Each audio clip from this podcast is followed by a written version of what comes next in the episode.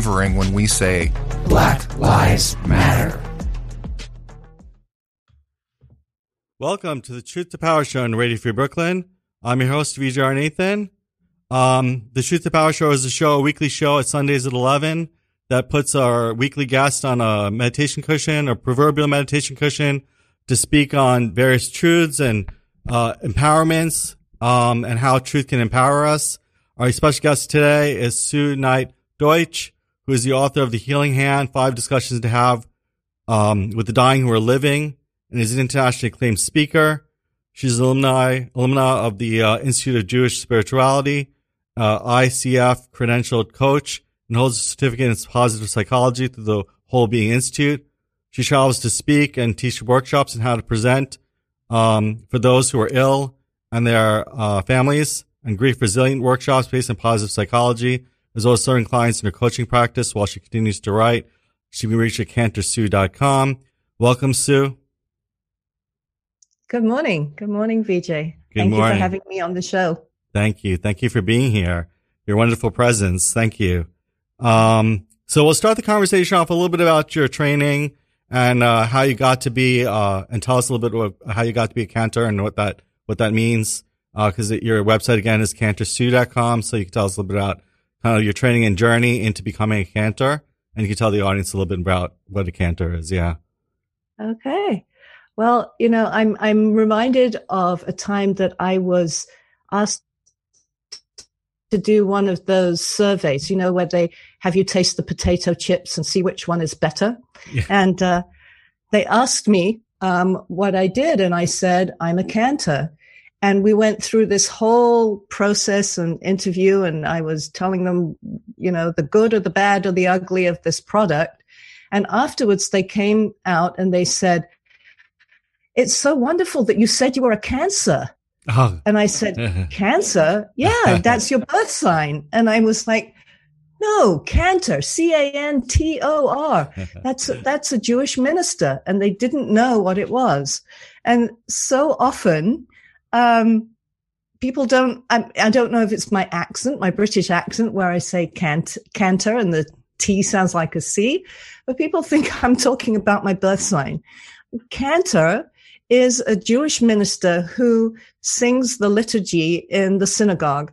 And it is a 5-year postgraduate training for ordination.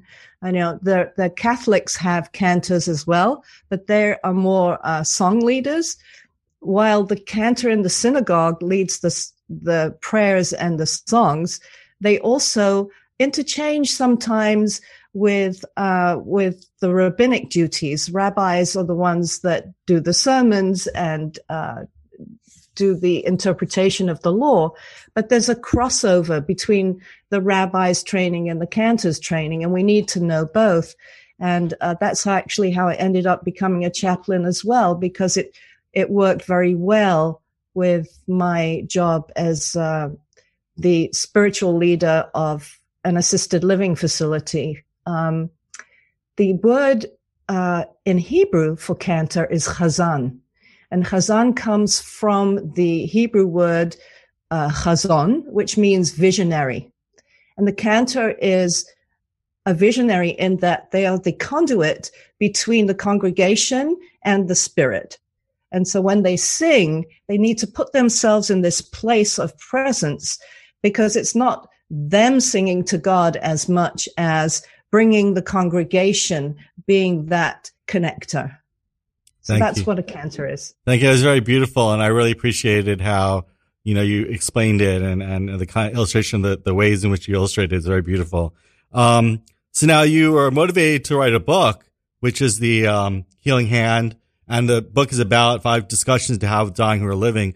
Tell us a little bit about what motivated you to write it and how the process of writing it. Now, the book was published 5 years ago, I believe, but today we're kind of celebrating the release of the audiobook for people to understand, you know, kind of you release the audiobook a little bit well after the book. We'll get to the audiobook later, but first you tell us a little bit about the writing of the book, and then we can say, you know, how the audiobook came about as well.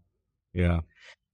So thank you. Yes, the book came about because I had been a chaplain for 10 years of an assisted living facility.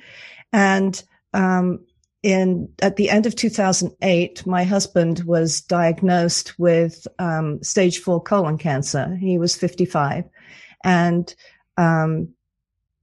during the process of his dying, I learned things in his hospital room, especially during the last week, that as a chaplain, I hadn't known for 10 years. I hadn't used these things. A palliative care doctor came in 2 days before he died and said, you know, there are some things you should talk to him about before you say goodbye. You should have a discussion and thank him, say thank you, and ask him to forgive you and talk about forgiveness if there's anything left unsaid, and let him know how much you love him. And then you need to let go. And I thought, you know, okay, we've discussed these things in life, but okay. And then my children, who were young adults in their 20s at the time, were going back and forth from the hospital. And they kept saying to me, what are those 5 things again? And I said, put up your hand. On the thumb is thank you. On the index finger is forgive me. On the middle finger is I forgive you. On the ring finger is I love you. And on the little finger is goodbye. And I use my hand as a mnemonic tool, like a memory tool for the kids to remember the things they had to say. But then as we got into it, we actually went through a process of how do you say some of those things? And I used that model after my husband passed away in my chaplaincy. And I would use it with the families, and I would say, you know, there are these kind of things, and I would help facilitate the discussions. And they'd come back to me and they'd say, that was so helpful. Now, remember, I'm a cantor, so I use singing in the hospital. Music reaches both sides of the brain. And so I would sing, I would have these discussions, I'd help facilitate. And then I was asked by the Cantors Assembly, which is my professional organization, to do it was by telephone in those days, to do a call-in workshop to talk about singing and the use of music in the hospital room. I did that, and the rabbi who was in charge of pastoral care at the Jewish Theological Seminary in New York heard me speak and invited me to come speak at the seminary to rabbis and cantors about the concept of the healing hand. I just called it that at the time because I had to give a handout. So I asked my son, who was an artist, to create a hand with those discussions on it. I went to give this talk, which was only 20 minutes, at the seminary. And afterwards, people were coming up and looking at this, the cover, which is now the cover of the book, this picture. And they said, this looks like the cover of a book. Where can we get your book? And I stood on the stage and I thought, oh my goodness, I have to write a book. So I came home to California, which is where I live, and I started to write the book. It took me a while. I was working with a coach in Portland, Oregon, and she helped bring the book out of me, and that's how the book came about. Yeah, thank you. It's such a beautiful story. And now, 5 years after the publication, you decided to release the audiobook. So tell us a little bit about how was people were asking you, or how did that come about that you decided to release the audiobook? What was the circumstances around that? So, you know, it's interesting. I didn't realize that I actually had the concept of the audiobook when Bev was bringing out the book, the physical book with me. I looked, you know how Gmail has, you only have a certain amount of space and then you have to start dumping emails.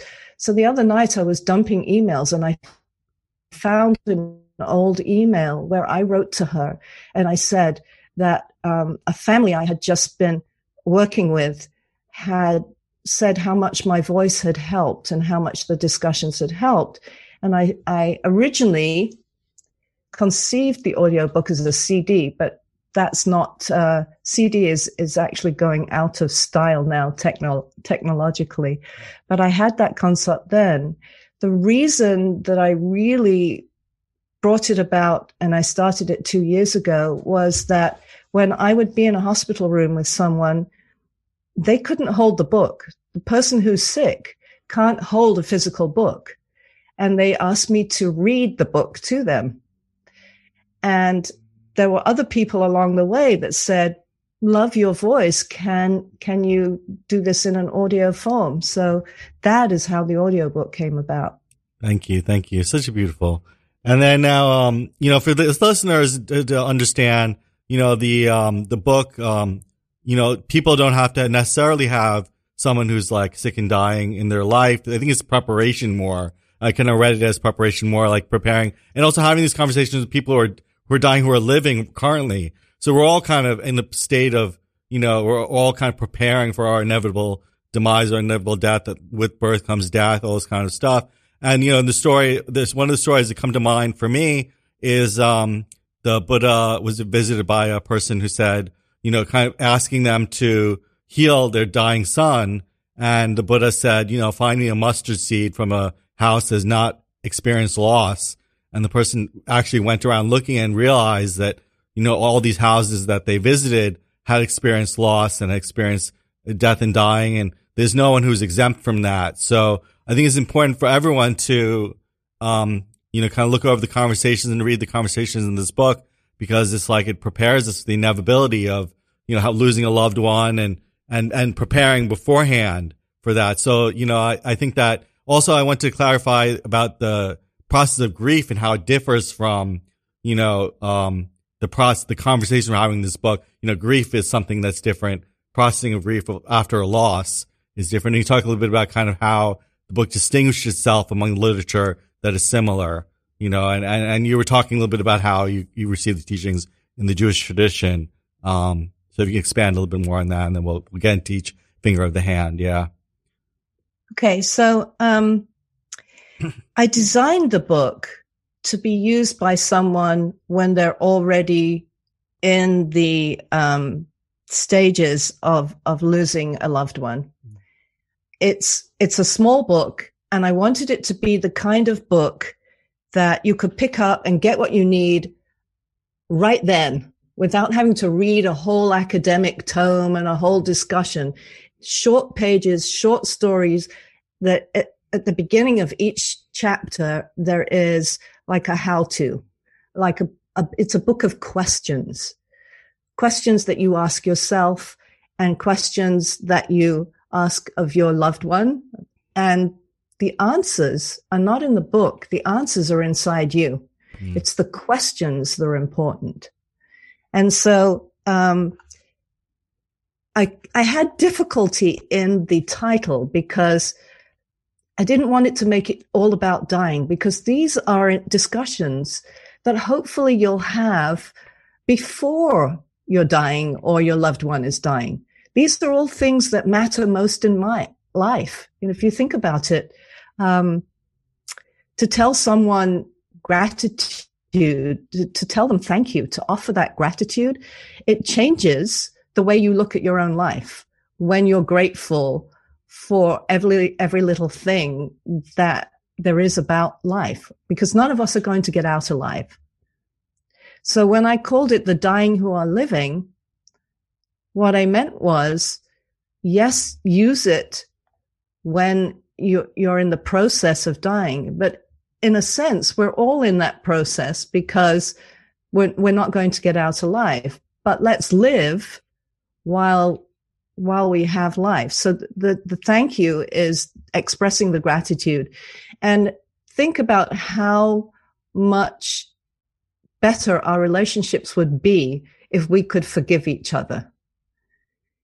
And not only that, when you're holding a grudge against someone else, it poisons you. It's not just, you know, getting in the relationship, in the way of the relationship with someone else. And then expressing love. You know, if we all loved each other, there'd be no war. And the goodbye is the hardest part, having to let go of things. And we let go of things throughout our lives. That's how transformation happens. And that's why when the book was designed, the cover, I have it coming out of a lotus flower, which is very much associated with transformation. And in Buddhism, it's often used. But it was incomplete to have those discussions without talking about the grieving process as well. I didn't make the grieving chapter, which is at the end. I didn't make it a long one. And throughout the book, I use stories because I think stories are a way of conjuring an image that lands much more than, and you ask this question and you did this and you do that. A story will illustrate exactly the message that the storyteller is trying to get across. And then I also included a chapter on self-care, because very often when someone is dying, the person that's caring for them forgets to care for themselves. And I found that this was something that happened to me. And so I wanted to introduce self-care as a concept for someone who might be reading this book, who's losing someone that they love. So those are the appendages. And I did say in the grieving chapter, I could write a whole book about grief, but there are many books that have been written about grief. And right now I do teach workshops and coach clients who are grieving. Yeah, thank you. Thank you. So, you know, as we were talking before the show started, there are many communities that you connected with that have taught you a lot. And let's go into some of the teachers and some of the teachings that have taught you a lot, have brought out or helped you cultivate the kind of teachings in this book. Cause, you know, obviously we come from a lineage. All these teachings come from a lineage. So you go a little bit into your lineage and how, you're able to discover the eternal truths in this that are expressed in the book. Yeah.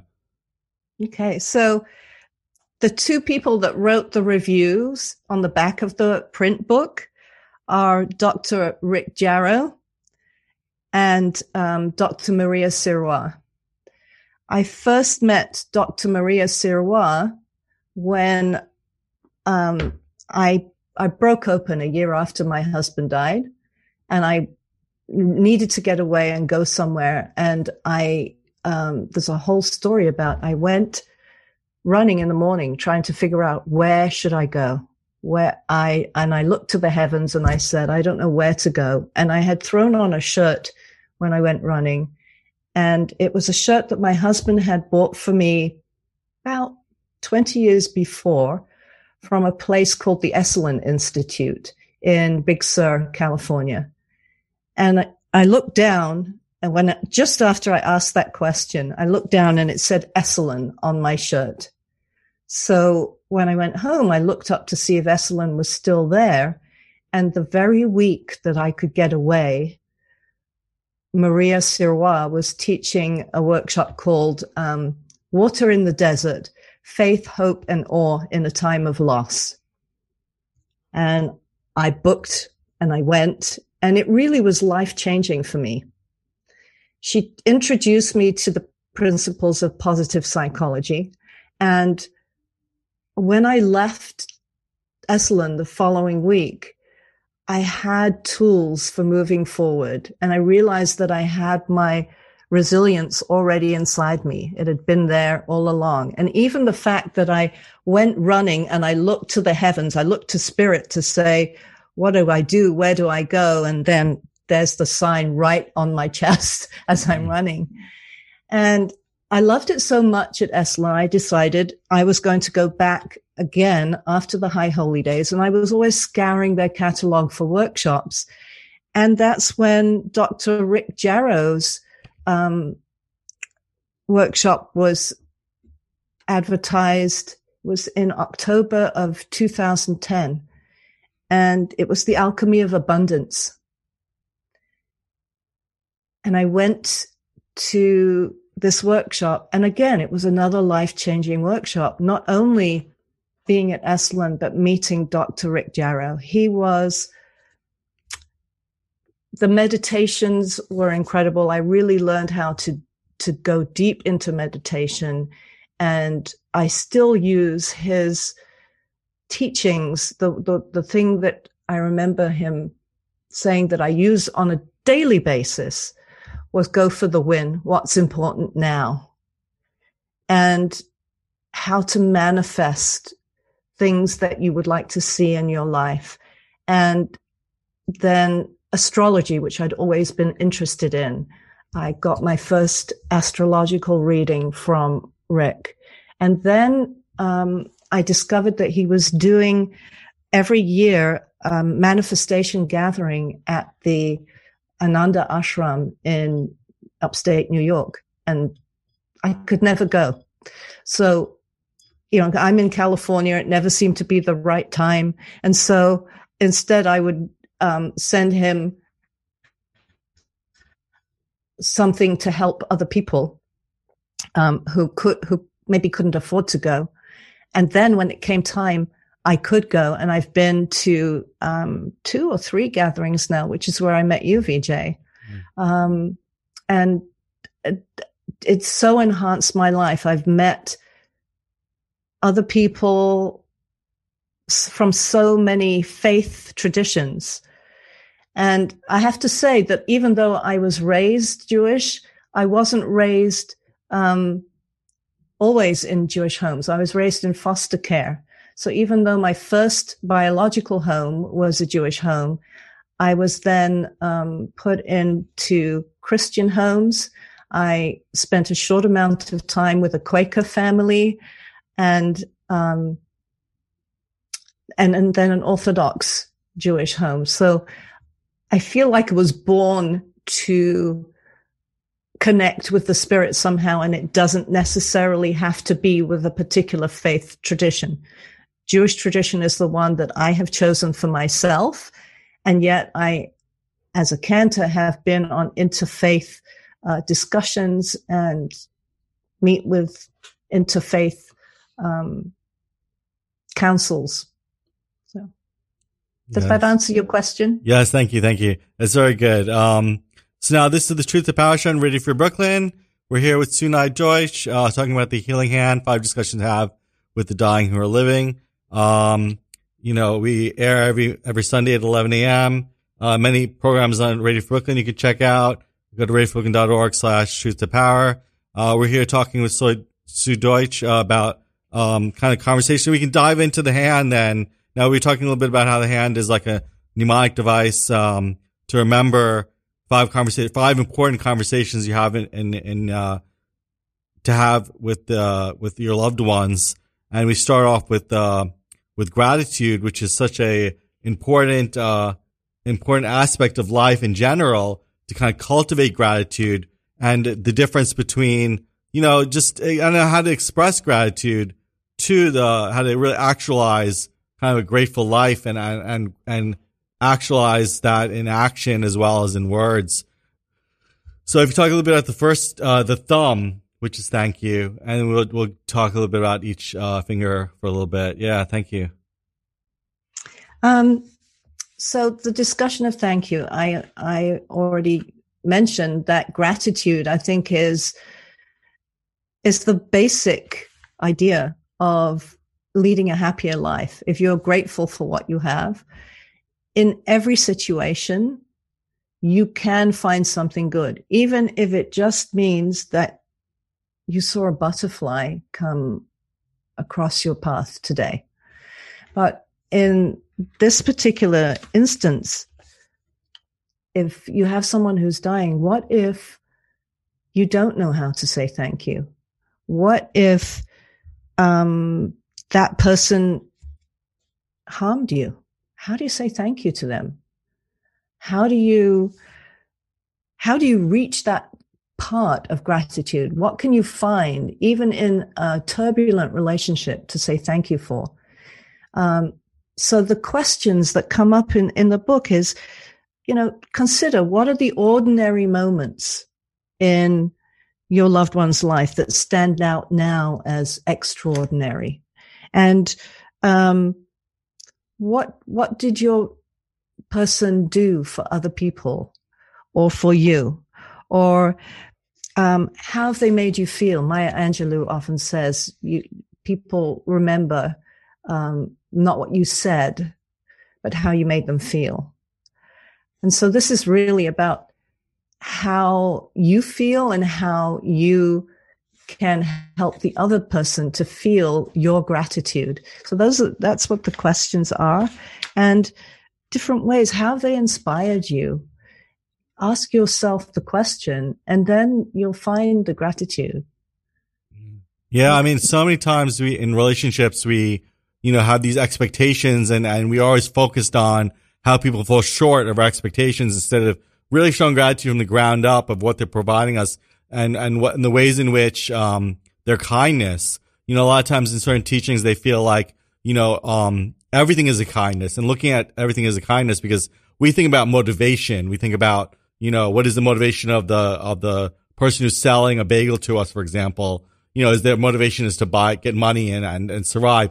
But we can also view it as, since we don't know, we can't look into their mind. We don't know what their real motivation is. We can look at it as simply an act of kindness and really appreciate that, you know, we're kind of in a position where we're helpless without the kindness of others. You know, everything about our situation, from, you know, where we learn our language to, you know, the clothes we're wearing, are provided by the kindness of others. So I definitely agree that, you know, we have to really be grateful and cultivate that attitude of compassion. And Absolutely. In fact, as you were talking about kindness, I was thinking of the first line of a blog that I wrote last year. And I began, kindness is the first thing I discovered when I was hospitalized with coronavirus. Mm. So I was sick with coronavirus last year. And overarchingly, what I received was kindness from the people that helped me in the hospital, from the care of my neighbors. That I live on my own, and they would drop food on the front door step for me. And I was looking for the good in everything. That's what I discovered. I didn't want to focus on the fact that I couldn't breathe. And at one point I thought I wasn't going to make it through the night. What comes across for me is, because I look so much for the good, is that kindness just, I was able to receive it. You know, sometimes you can be kind to someone and they don't notice it. So, saying thank you and having an attitude of gratitude is so important. And it's so now let's continue. So now we have, like, forgiveness is another big topic.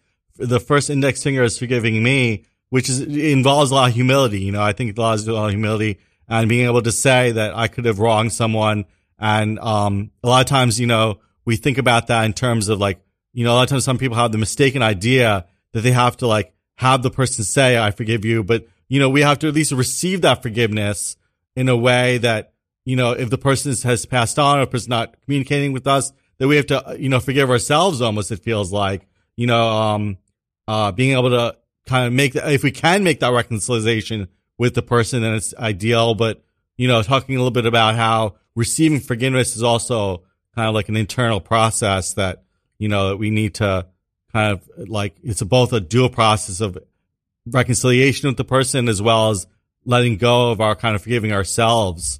So I think that's my take, or that's my understanding of what I read from the book. But I'll let you explain a little bit more about forgiving me and please forgive me, that the index finger. Yeah.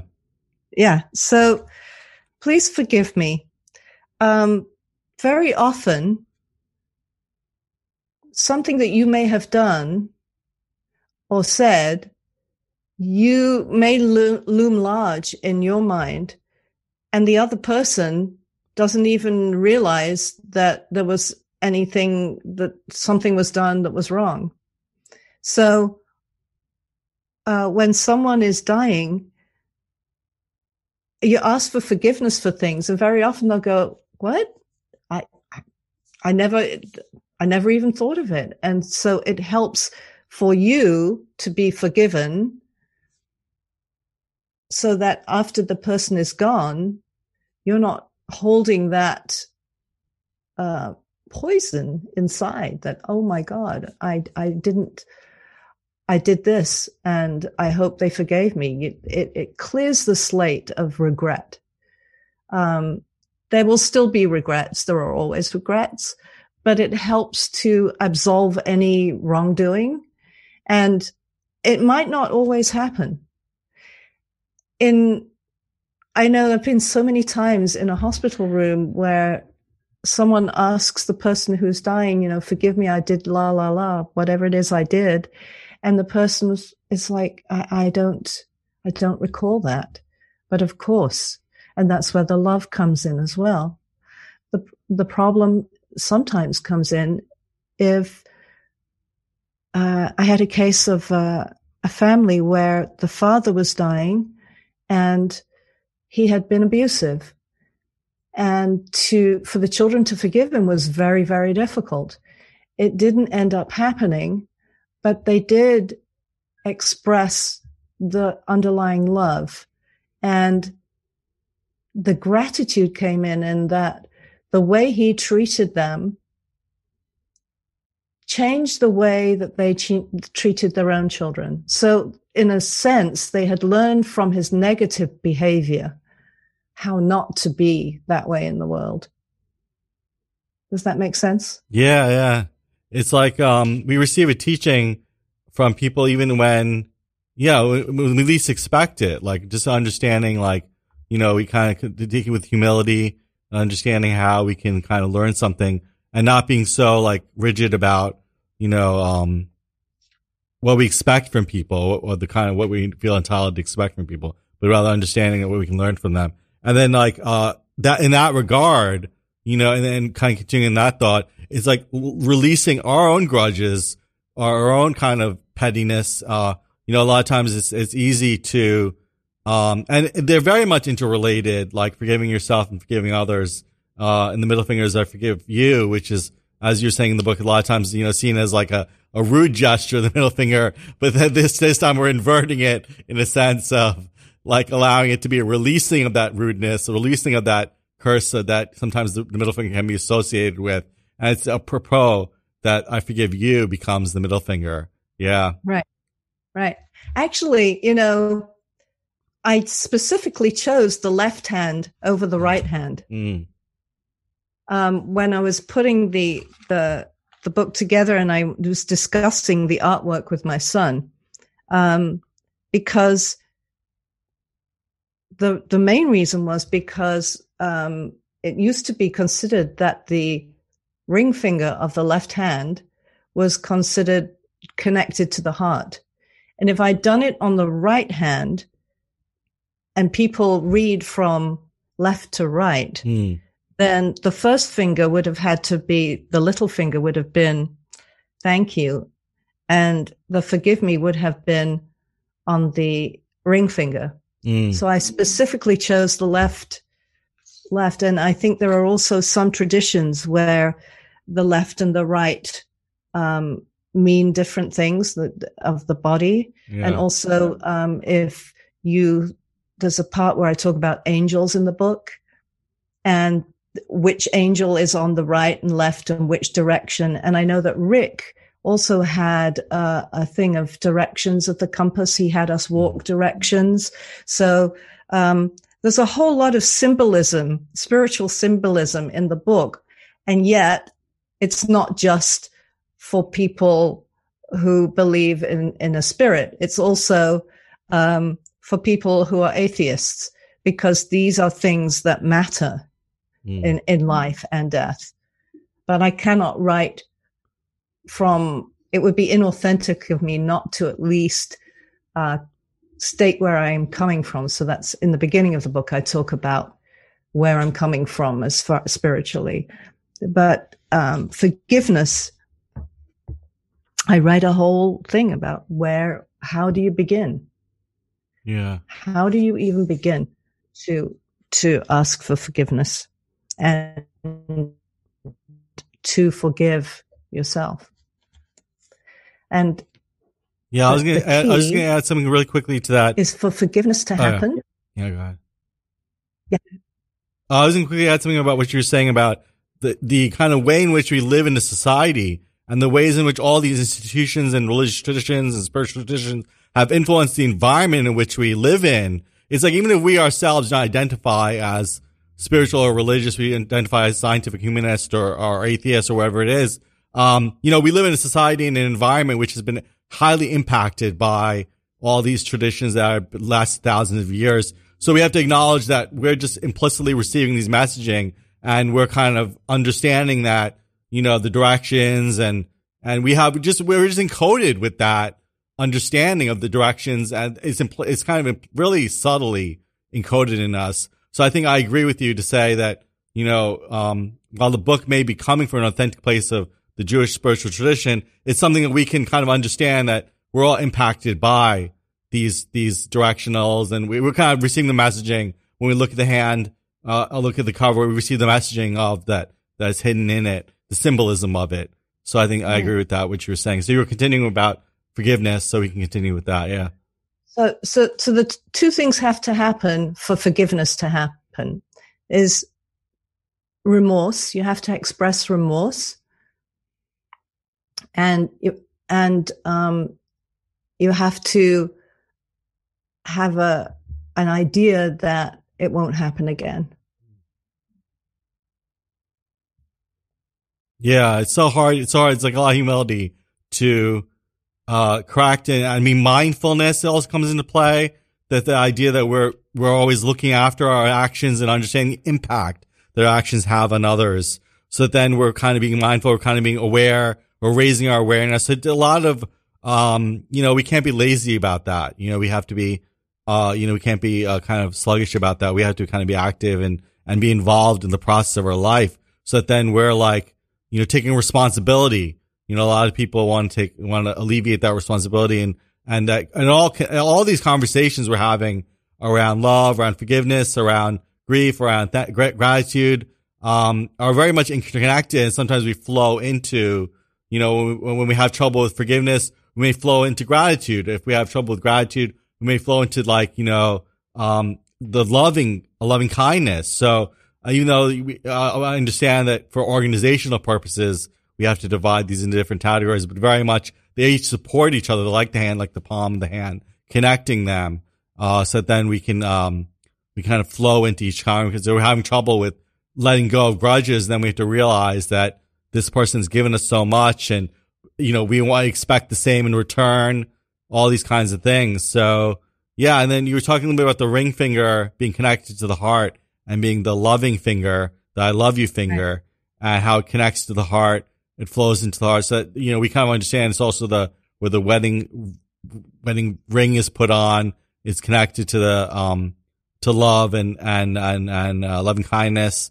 So if you talk a little bit about kind of how we can bring into the space, especially with people who are dying, the kind of remembrance of I love you. So we're always remembering and bringing to mind that there's a love there, and that, we're bringing that love into, it's a word that sometimes is used, and we need to experience that love when we're connecting with someone. Right. Exactly. Yeah. So talking a little bit about I love you, like I know in the book you go into a little more explicitly about how to bring that into the space. So, if we could go into that. So, one of the things that was actually that I've counted quite a lot, especially in a hospital room, is you walk into the hospital room and the person that you know and love is laying there with all these tubes and stuff coming out, and it can be very scary. And it's hard to say I love you when the person that you're looking at doesn't look like the person that you love. And in that instance, it's good to close your eyes and remember bring up an image of what that person looks like that you remember.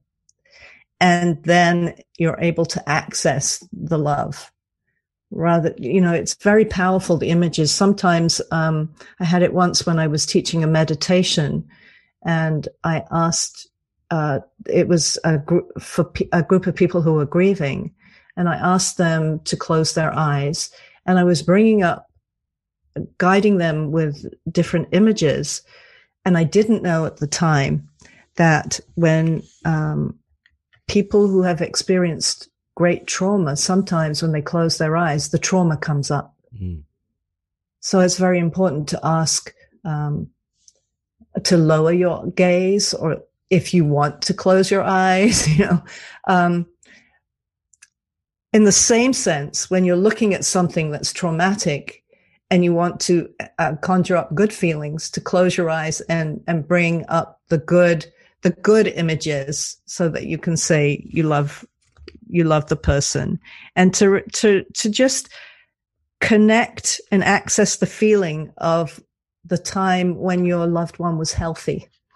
And then think of all the experiences you've had, the relationships that you've had, and express that. Sometimes, you know, just looking at old photographs can help, especially when someone's sick. If I brought photograph albums into the hospital and went through them with my husband so that he could see that this is the life he lived and this is the impact he had. And it's a great memory tool. Yeah. And then also I connect with the teaching of remembering the, you know, as you were saying before, about the kindness of others, and also with the idea of, you know, in Buddhism, they talk about like every living being was your kind mother in a previous life. That the idea that, you know, we've lived countless lives in the past, and we'll live countless lives in the future. And that all these lives, all these kind of states of being had a mother that created us. So we have to remember that all these mother beings are all the people. It's just a meditation to remind us that all the people we encounter could have had the potentiality of being an intimate relationship. So in that meditation, we're thinking about how they could have been our mother in a previous life, but also we can think about how we could have had intimate relationships with everyone we meet, and that we're kind of calling up that remembrance. So that then also it kind of helps in the actual relationship that we have with our relatives and loved ones, that we have this kind of whole history that they've helped us. They've provided for us in some way. They've done something for us. And even if they haven't, even if we kind of assess that, oh, they haven't done anything for us, you know, we have to remember that in the past, in the previous lives, they've done things for us. And we're the recipient of their kindness. So I think that's where we kind of really tap into is the meditation, to really tap into that loving kindness, so that then we can remember the kindness of others. And even in the book, you talk about angels, and I want to get into that as well. And how like these meditations or these visualizations can help us with love. So in my kind of understanding, the love and kindness of the mother, it comes into play. But you bring up the meditation of angels as being a way to tap into that love. So if you talk a little bit about angels and how that can kind of play into this, yeah. So I was speaking about angels when I recount in the book about how when I was a child, my first home, my father died when I was 6 months old. So I was raised in the first few years by my uncle, and he was a cantor like I am now. And he used to sing to me at night, and he would sing the angel's blessing. I would be afraid of the dark. And he would, there's a particular Hebrew prayer that says, that the angel Michael is on the right, and the angel Great Gabriel is on the left, and in front of you is Uriel, and behind you is Raphael. Well, I think it's Raphael's on the left, excuse me. So I would imagine a whole tent above me, an angel on each side, and then the presence of the Holy One, the presence of God. In Judaism, there's something called Shekhinah, which is the female presence of God. There's many presences of God, but the female presence of God is the protector over the tent, and I would feel safe from these angels. And then as I've gone on in my life, in fact, I was just having a conversation. I've been taking a spiritual memoir class with Joan Borisenko, and she has a diagram of these angels with north and west, and it reminded me of Rick's diagram of the points on the compass. And I believe very much that there are angels that guide us. What is it? Some people might call that feeling intuition, or other. That's part of you, that energy inside you. Mm-hmm. That. How did you know to brake just before the car came in front of you? Mm. You know, how did I know when my birth mother passed away 2 years ago? I woke up from a dream hearing her voice, and I listened to it, and I got on a plane to England the next day, and I thought I was a little crazy because she wasn't more sick than she had normally been. So, I believe very much that we have guides that help us, and there's different kinds of angels. I haven't really learned all about them yet. Yeah. I've learned from different traditions, but I go back to that prayer of having these four particular angels. Each one of them has a name that protects me.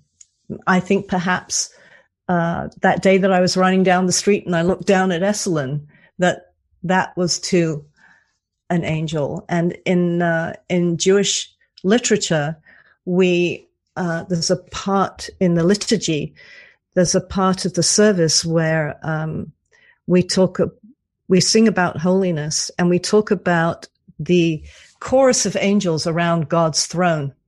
And when we say this prayer, we're standing with our legs together, because there's an idea that angels have one foot.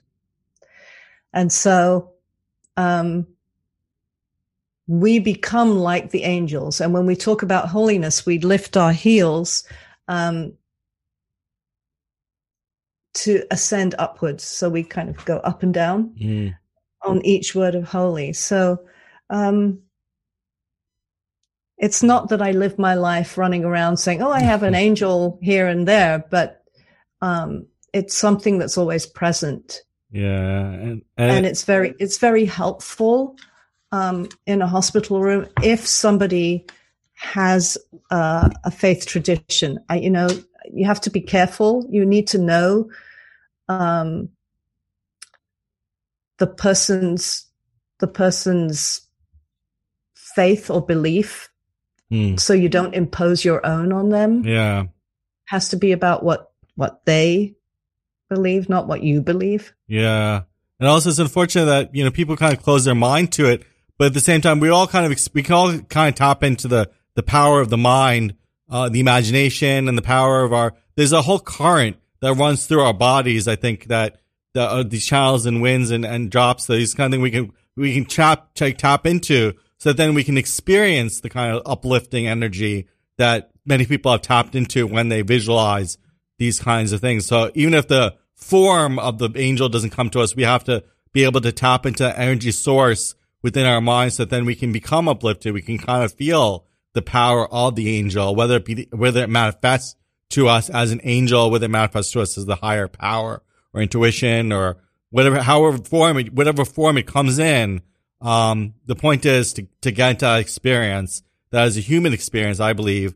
You know, it's kind of part, and we'll all kind of experience it for ourselves when we open our mind to the possibility that, you know, we're not kind of tight about it, but when we, kind of release that energy and kind of open ourselves to surrender to that energy, that it all flows through us, that we all have experiences of being in the zone and being like uplifted and feeling powerful and all this kind of thing. And in those last moments when we're kind of dying, when we're having an experience with death, then that's when we have to kick in or tap into those energies, so that then we can, you know, kind of overcome the kind of possible negative process that could happen. You don't want to kind of leave this life with a negative process. We want to kind of really uplift people and uplift that process. And I think that releasing and the final pinky finger of goodbye is kind of that releasing energy and being able to have that culmination of that we all, with all meetings come partings, and being able to finally reach that point where we can be clear-minded and clear-sighted when we release that goodbye. So we talked a little bit about goodbyes, and then we'll close up. I have a few announcements actually to make at the end, so we'll give a few minutes to this, and then we'll go on to that. Okay. End. Well, I just wanted to add to that when people are in their last moments, very often they see people welcoming them, helping them to pass. Whether that is a brain thing or a spirit thing, there are still discussions on that. But I've seen it so often. I was at the bedside of a 26-year-old who was passing, and she saw a grandmother that she'd never met. And I found out it was the grandmother by talking to her family later. So there are so many stories of that happening. But I know we're coming to the end of the time pretty soon. And I deliberately put angels in the I love you chapter. And then the goodbye chapter is really how to let go. We don't have time to talk about all that today, but I do talk about it in the book. And I narrated the book myself because I was told that I have a soothing voice, and so I wanted it to be in my accent, in my voice. And so tell us a little bit about where we can get the audiobook and where can all this be purchased. You can find on, I guess you can give your website again, and where people can reach you if they have questions, or if you're open to feedback or talkback from listeners or from readers, all this kind of stuff. And tell us a little bit about, just give us an overview of your web presence. Yeah. So my website is CantorSue.com, CantorSue.com. And it has all the links to either purchase the book through me. If you want a signed copy, then let me know when you purchase the print book. The audio book, it has all the links to Amazon, Audible, and iTunes on the website, or you can go to their website yourself. It's CantorSue.com. And I look forward to hearing from you. I look forward to hearing what you think about the book itself, and particularly the audio book. I'm really excited that has come to be. It took 2 years between the pandemic and the studio moving. It took 2 years to produce. So thank you very much for having me on the show. Thank you. So you're listening to Radio Free Brooklyn, independent listener supported radio. This is the Truth to Power show. Your support keeps us going. So friends, COVID-19 is still disrupting everyone's lives, although we're starting to get back into the studio. I'm broadcasting the studio right now. For a little while, we were streaming from home. We want you to know that we have made every effort to ensure health and wellness of our staff, hosts, and community at large. So this has had a repercussion over the past year that we've lost a lot of our revenue stream. So we realize you may be hurting too, but if you can afford a small donation, you're a long way to helping us stay on the air. There are three ways you can help. First, you can give a one-time donation or monthly pledge. I go to RadioFreeBrooklyn.org/donate. There you can find great shirts, mugs, and other swag that we'd like to send you to say thanks. You can also phone or text RFB 123 to 44321. Says RFB 123 to 44321. It only takes a moment. You'll be able to use your digital wallet for your donation. Finally, if you shop on Amazon, you can go to Amazon.com/smile and register Radio Free Brooklyn as a nonprofit you wish to support. When you do, a percentage of your sales will go to RFB and cost you nothing. No donation is too big or too small. Whatever you can afford will make a huge difference. We thank you from the bottom of our hearts and wish you all our listeners health and happiness as we weather the storm together. Also, if you're listening to RFB when you're in front of your computer and you want to free yourself up, consider downloading our free mobile apps for iPhone or Android. Available in the App Store for iPhone or Android, or Google Play Store for Android. Be sure to subscribe to our monthly newsletter latest news about new programming, upcoming RFB events. You can sign up at RadioFreeBrooklyn.org/newsletter. Okay. So thanks so much. We have about a few more minutes. So if you want to give any final thoughts to the audience, and then maybe we'll end with a song. Maybe I can pull up a song to end with. Or we can end a little bit early, but, tell us a little bit, any final thoughts you have? So one thing when we were talking about gratitude that, my teacher, Dr. Maria Sirois, teaches is to ask, what was the best point of your day? What was the best part of your day? And when I teach bar mitzvah children, and I always ask them, what was the best part of your day, or what's going well? And what happens is they know I'm going to ask them the question, and all week long, they're looking for what's going well. And that is a really helpful thing to ask yourself, especially as we go through this pandemic and we don't know, sometimes we have bad days. What's going well? What was the best part of my day? So that's the kind of thought that I'd like to leave you with. And if you want a song, we can do a metta meditation. Yeah, that'd be great.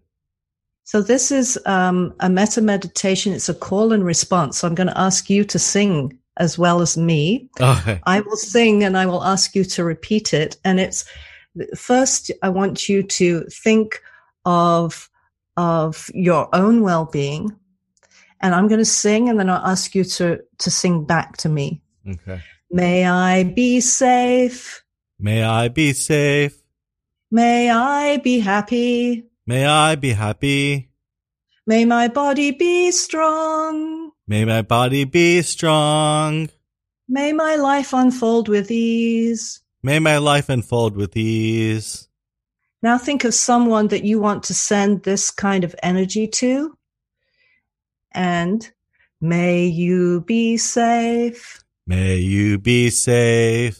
May you be happy. May you be happy. May your body be strong. May your body be strong. May your life unfold with ease. May your life unfold with ease.